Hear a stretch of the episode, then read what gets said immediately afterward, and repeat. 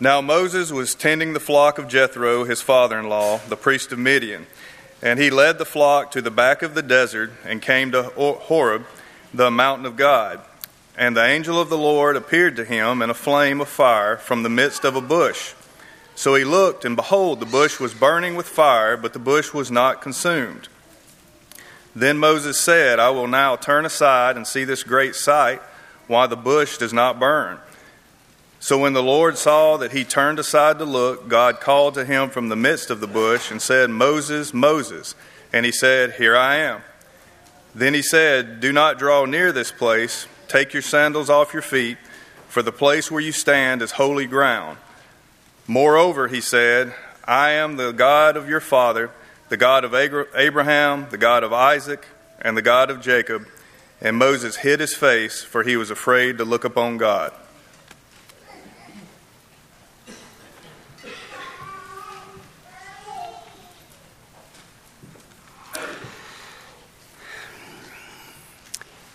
I want to encourage you this morning to take your Bibles and open them to Exodus chapter 3 and leave them open in your laps as we read words from this passage together. Words spoken by our Creator and Savior through His servant Moses in the long ago.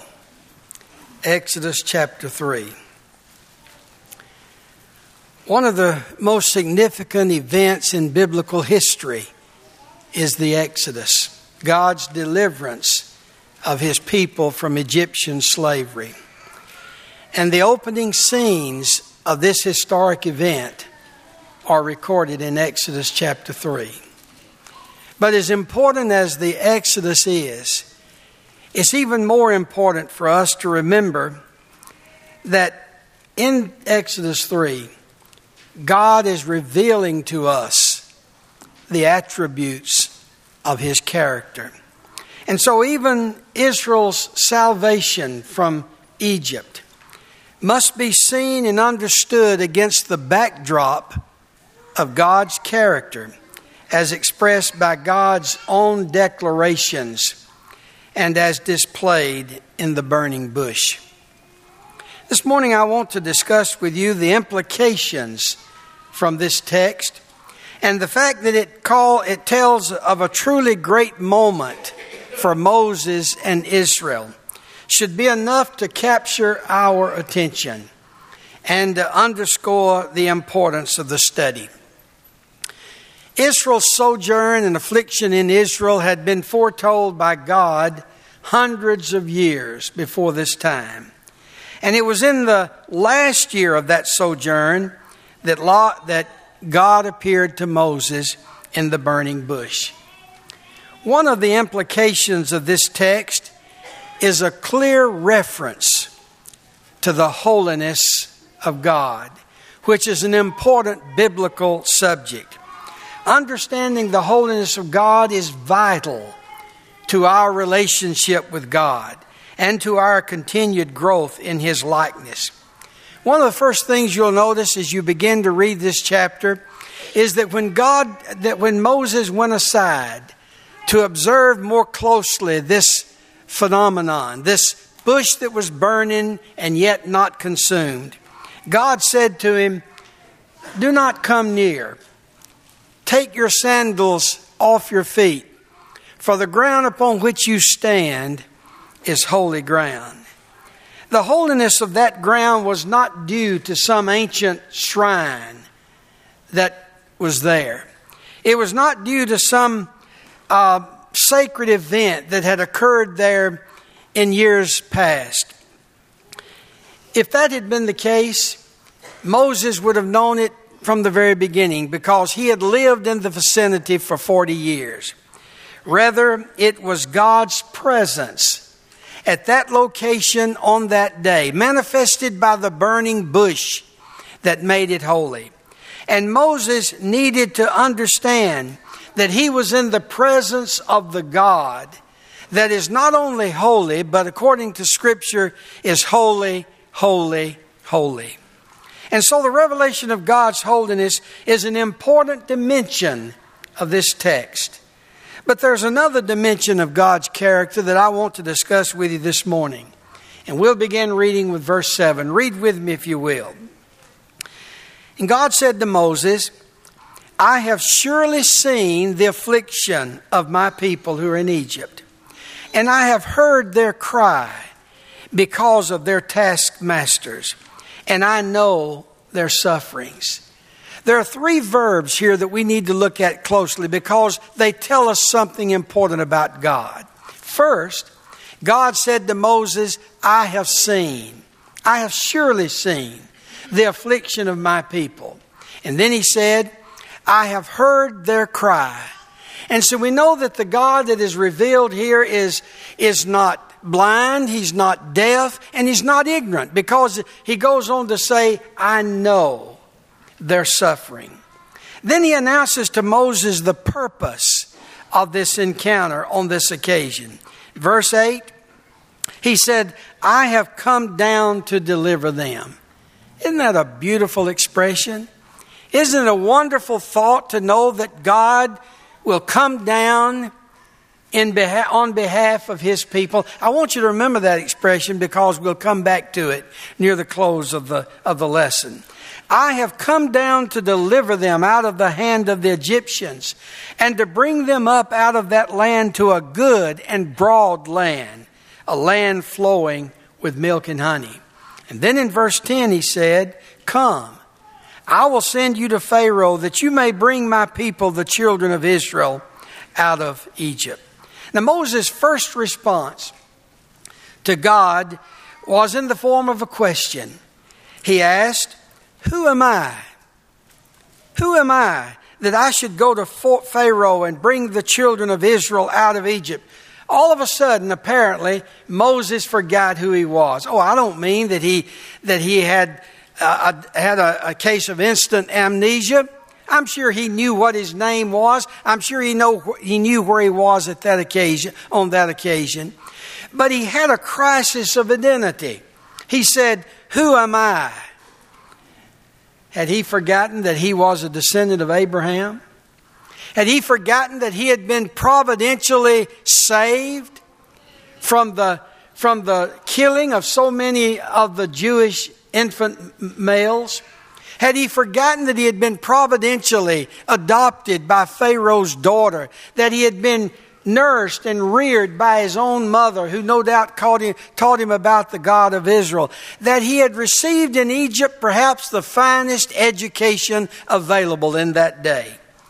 And now God was telling him to go on a mission in his behalf and on behalf of, of his people. And Moses says, Who am I to do this? Or maybe he was remembering how that 40 years earlier he had offered himself as a deliverer. Remember? When he had gone out and killed one of their uh, Egyptian oppressors. And according to Acts chapter 7, we read that Moses supposed that his people, that his brethren would have known that God by his hand would deliver them. But they didn't understand that.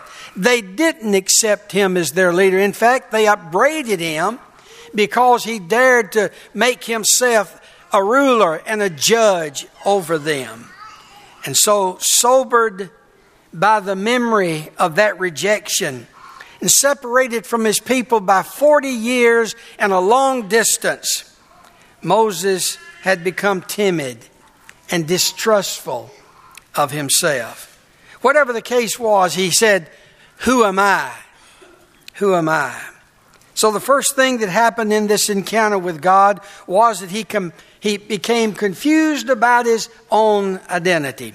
Calvin said, We never know who we are until we know who God is. You remember the words of, of Isaiah chapter 6? When the prophet Isaiah said, In the year that King Uzziah died, I saw the Lord upon a throne, high and lifted up, and the train of his robe filled the whole temple. And then he went on to, to, to talk about, to describe the seraphim that stood above and about God. And he said concerning this angelic host, one called to another and said, Holy, Holy, holy is the Lord of hosts. The whole earth is full of his glory. Hebrew scholars tell us, some of them tell us, that the likely meaning of this is that the angels cried out to each other in alternate responses.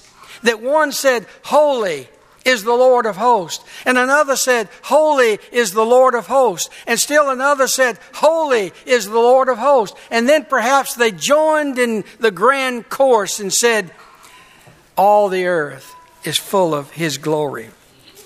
And Isaiah continued by saying that the foundations of the temple shook at the voice of him who called, and that the house was filled with smoke. And Isaiah said, Woe is me! For I am a man of unclean lips, and I dwell among a people of unclean lips. Because, he said, I have seen the King, the Lord of hosts. For the first time in his life, Isaiah found out who God was. And at the same time, for the first time in his life, he found out who Isaiah was. And when Isaiah heard the voice of the Lord saying, Who shall go for us? Whom shall I send? Who shall go for us? Isaiah, who now better understood who he was, said, Here I am send me. Indeed, we don't know who we are until we first know who God is. You see, if all we do is think about ourselves and compare ourselves with other people around us, pretty soon we'll come to have an inflated view of ourselves and not see ourselves as God sees us. And as long as our gaze is upon the earth, that will be the case. But if we can just lift our eyes to heaven and consider the God of the Bible, immediately, as was true of the holy men of old, the scales will fall from our eyes, so to speak, and we will tremble as we are made aware of our feet of clay and of our frames of dust. So Moses had this encounter with God. And the closer he got to him, the more afraid he became. And when he heard the voice of God say, Come, I will send you to, to Pharaoh to lead my people, the children of Israel, out of Egypt, he said, Wait a minute, wait a minute. Who am I to do such a thing? And in verse 12, God said to Moses, Moses, I will be with you. You know, did you notice God didn't answer the question that Moses had raised, Who am I? It's as if God is saying to Moses, Moses, don't worry about who you are. I will be with you. You won't be able to accomplish this anyway because of who you are. You'll be able to accomplish it because of who I am. So don't worry about who you are. And then he said in the latter part of verse 12, he said, um, not that he, he here's what he said. And this shall be the sign for you that I have sent you when you have brought the people out of Egypt and shall serve God on you shall serve God on this mountain. In other words, he's saying to him, I'm not sending you on a fruitless mission. I'm not sending you on a fool's er, uh, errand. But when you have succeeded, in delivering the children of Israel.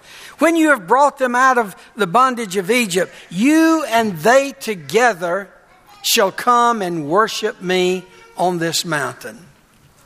Now, now we get to the crux of the matter. Then Moses said to God, verse 13, If I come to the people of Israel and say to them, The God of our fathers has sent me to you, and they ask me, What is his name? What shall I say? Moses' first question to God was, Who am I? Now, what is he asking? He's asking, Who are you? What is your name? And I know that question at first glance seems strange. What is your name? But, but if you'll stop to remember that names in the Old Testament often designated the character of a person. They told something about who the person was, who they were, what they were like. Or sometimes it told something about what they were going to do or who they were going to become. Abraham, Abram's name was changed to Abraham because he was to become the father of many nations. Jacob's name was changed to Israel because he had wrestled with God. In the New Testament, Simon's name was changed to Peter, a rock. Because in the early days of his discipleship, his character, his spirituality at times resembled more shifting sand. But later, he would become a rock and would submit even to death for the cause of Christ. And so Moses was asking God for a revelation of his character in order that the people of Israel might know that the one he had called to deliver them was sufficient, that he was capable of doing that which he had promised to do. So, what is your name?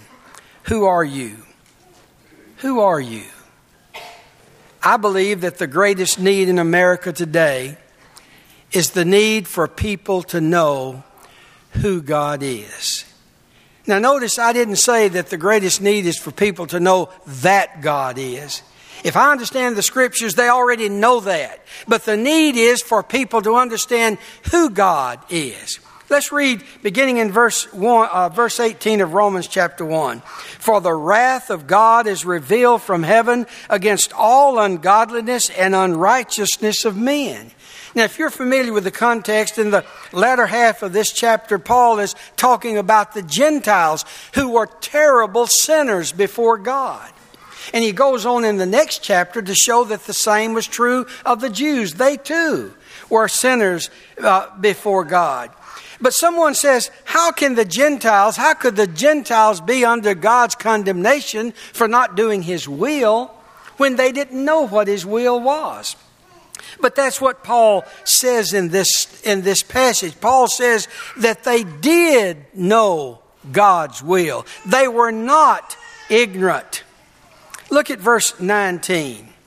He says, For that which can be known about God is plain to them, uh, because God has shown it to them. And then in verse 20, Paul, Paul goes on to explain how that's true. For the invisible things from the foundation of the world are clearly seen, being understood by the things that are made, even his eternal power and Godhead, so that they are without excuse. Paul says you're without excuse to live as though there is no God. You're without excuse to live as though he has no law. Well, they may not have had the law of Moses. They didn't have the law of Moses. But Paul is saying they had enough knowledge. And beside that, they had all of creation about them, which lends its voice to the testimony of the moral law which they knew and which they broke. In verse 21, Paul says, For although they knew God, they did not honor him as God or give thanks to him, but they became futile in their thinking, and their foolish hearts were darkened. And then he concludes the chapter in verse 32 by saying that even though they knew the decree, the decree of God, that those who practice such things deserve to die, he said they did them anyway. And not only did they do them, but they applauded, they encouraged, they championed others who did them as well. If you want to know what happens when people refuse to honor God, even though they know Him, read Romans chapter 1. Our world needs to know who God is. And the church needs to know more about God's character. Perhaps the greatest uh, weakness in the church today is the eclipse of the knowledge of the true character of God. A lady visiting a friend of hers in another, another city went to church with her one Sunday morning. And following the service, she was standing at the, in the back of the auditorium expressing to the minister her appreciation for the sermon, but he noticed a concern of something on her face. And before she turned to walk away, he found out what it was about. Because she said to him, You know, I go to church every Sunday back home, but I get the feeling that our minister is doing everything he can to conceal from us the character of God because he knows that if he that if he talks about God and opens up the scriptures and proclaims the character of God as he's portrayed in the scriptures the people will leave. The people will not come. And i'm afraid there's a lot of truth in what she said. And unfortunately many in the church perhaps feel that way as well. They're uncomfortable in the presence of a holy God. They're uncomfortable when certain aspects of God's character are spoken about. Moses wasn't the first person to hide his face from the presence of God. Our first parents did that in the Garden of Eden, you remember, when they tried to hide themselves in the trees to uh, hide their shame from God. Shame they had because of their disobedience. But anyway, Moses asked the question, Who are you? What is your name? And you know what God said to Moses? He said, I am who I am. Say to the people, I am has sent you. Now, this name of God, I am who I am, is a revelation of God's utter and complete self sufficiency. God alone is of himself. He alone is dependent upon nothing. And for Moses and Israel, what this meant was that God did not need the cooperation of Pharaoh to accomplish what he said he would accomplish. It's the first time in Scripture that God gives an explanation of who he is. The name I am is the root form of the name Yahweh, which occurs more than 5,000 times in the scripture. And every time you and I read this word in scripture, we should be filled with admiration for his incomprehensible essence, or what it says about who God is. And so in Exodus 3, as you read, you see there that God identifies himself in two ways. First, he identifies himself to Moses as the covenant God, someone who's with his people. And then he identifies himself as the self existing, eternal God who needs nothing in order to be who he is and to do what he wants to do. Back before the turn of the century, some of you older people like myself will remember David Frost. You remember had one of the early talk shows. And on one occasion, he was interviewing Madalyn Murray O'Hair, a militant uh, atheist. And uh, they were discussing, they were actually debating, I guess you would say, the existence of God. And, and O'Hair had become agitated and, and somewhat angry. And so Frost thought that he perhaps should settle this debate and close it out, and he sought to do it by an old American custom. He decided to count noses. And so he asked the audience, there was a, there was a small audience, about 30 people. He asked them how many of them believe. Now I'm using his words. He said, How many of you believe in some kind of God? Some higher power, something greater than yourself. And practically everyone there raised their hands, indicating that they did. And then O'Hair responded by saying, Well, what do you expect from the uneducated masses who are brainwashed with this mythology of God? Now, I didn't see this interview myself, I read about it. I was somewhat surprised at, at, at her response. I would have thought that she would have responded by asking Frost to ask the audience, How many of you believe in the God of the Bible? I wonder what the response would have been if the question had been asked with greater clarity. If Frost had said something about how many of you believe in the God of the Bible, the, the God who created the, the heavens and the earth, the God who parted the seas of the Red Sea and delivered the children of Israel from Egyptian bondage. The God who says, You shall have no other God besides me. The God who says that those who do not obey the gospel are going to be punished with everlasting destruction. I'm convinced that even then, back then, the number of hands raised would have been fewer. I wonder how many would be raised today. Have you noticed?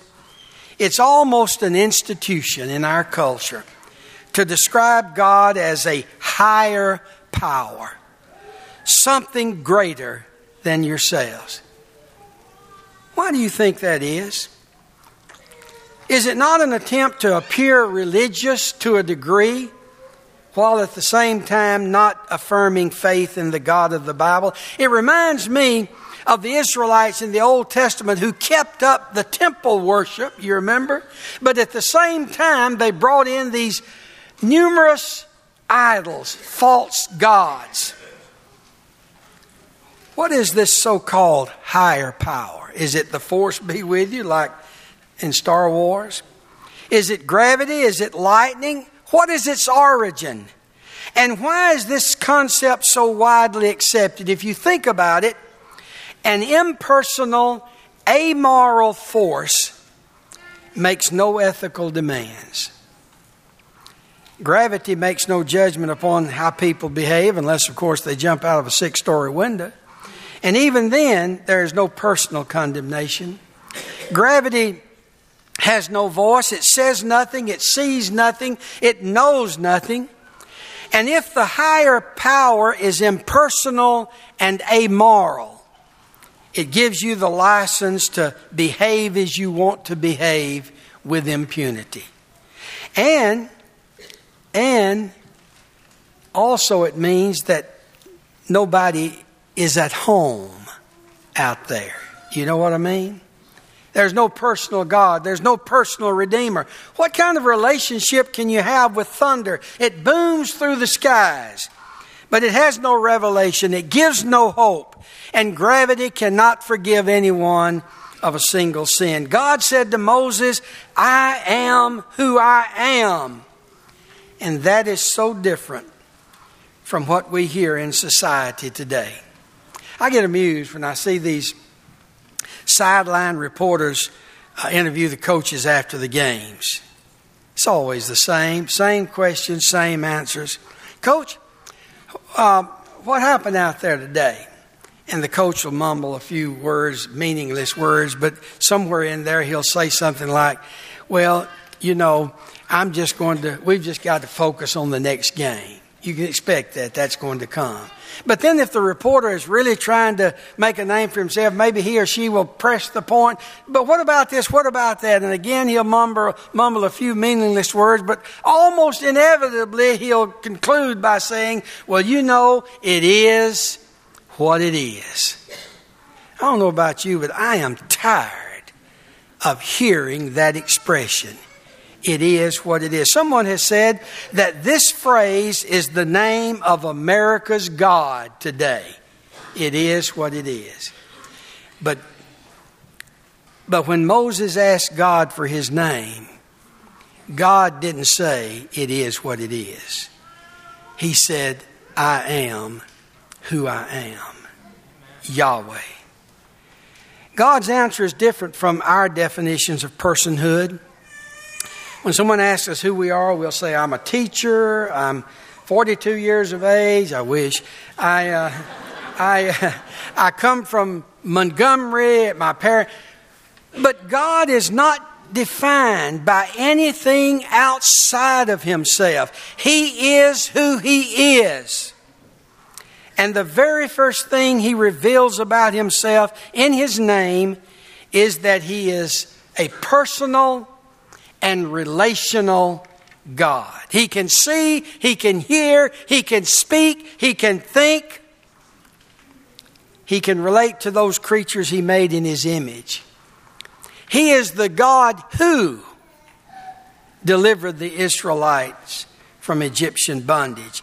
He is a God with a name, He is a God with a history.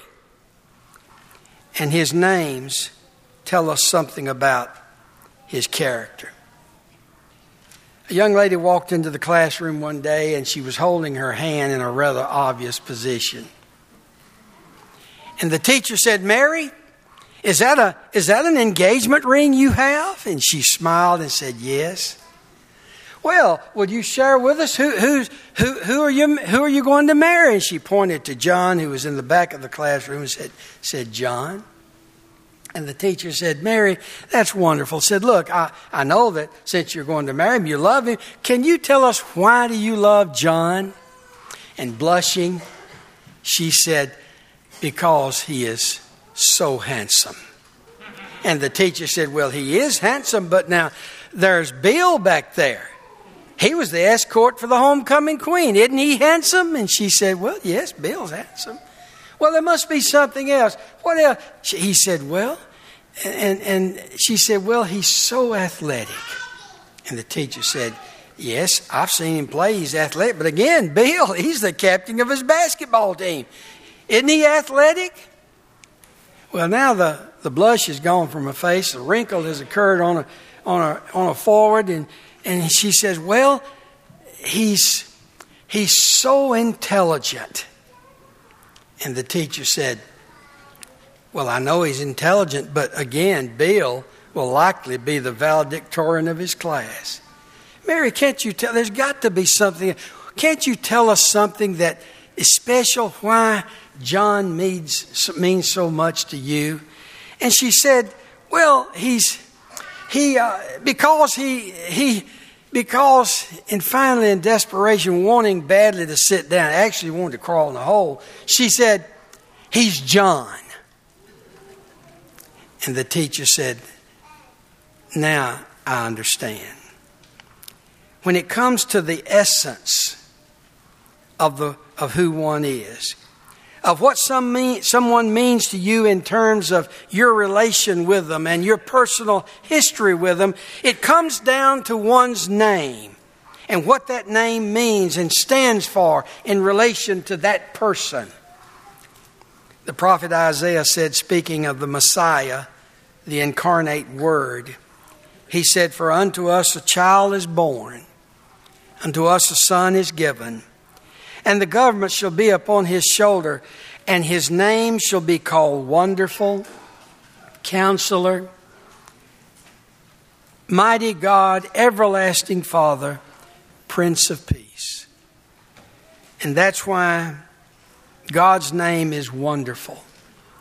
Because in that name, He reveals manifold things about the excellency of His being and the perfections of his character. And that's why when the saints of old inquired as to who God was, the answer given was, I am who I am, Yahweh. Now, before we close, you remember I asked you to remember a phrase that we read in the beginning of the lesson? When God said to Moses, I have come down to deliver them out of the hand of the Egyptians and to bring them up out of the land to a good and broad land, a land flowing with milk and honey. I want you to think about that expression. And I want you to think about the fact that some 2,000 years ago, God came down to earth in the person of His Son, Jesus Christ, to deliver us, you and me, from the bondage of sin. He became a man for you and for me. He did not give up his Godhead, but in every sense of the word, he became a man. And finally, he went to the cross and shed his blood that we might have the remission of sins. Paul talked about this in Galatians 4 when he said, When the fullness of time had come, God sent forth his Son, born of a woman, born under the law, to redeem those who were under the law, so that we might receive adoption as sons. He said in Philippians 2 though he was in the form of God, he did not count equality with God a thing to be grasped, but emptied himself by taking the form of a servant, being born in the likeness of men. And being found in human form, he humbled himself by becoming obedient to the point of death, even the death of the cross. To the Corinthians, he wrote, For you know the grace of our Lord Jesus Christ, that though he was rich, yet for your sakes he became poor, that you, by his poverty, might become rich. Our great God the eternal, self existing God, came down from heaven to earth, became a man for you and for me, came to pay a debt that we could not pay, came to redeem us from the bondage of sin, all because of the great love that He has for us. Now, I have one question for you this morning. What has been your response to what God has done for you? Have you accepted Him? Do you trust Him? Will you obey Him? Paul said in Ephesians 2 By grace are you saved through faith. Faith.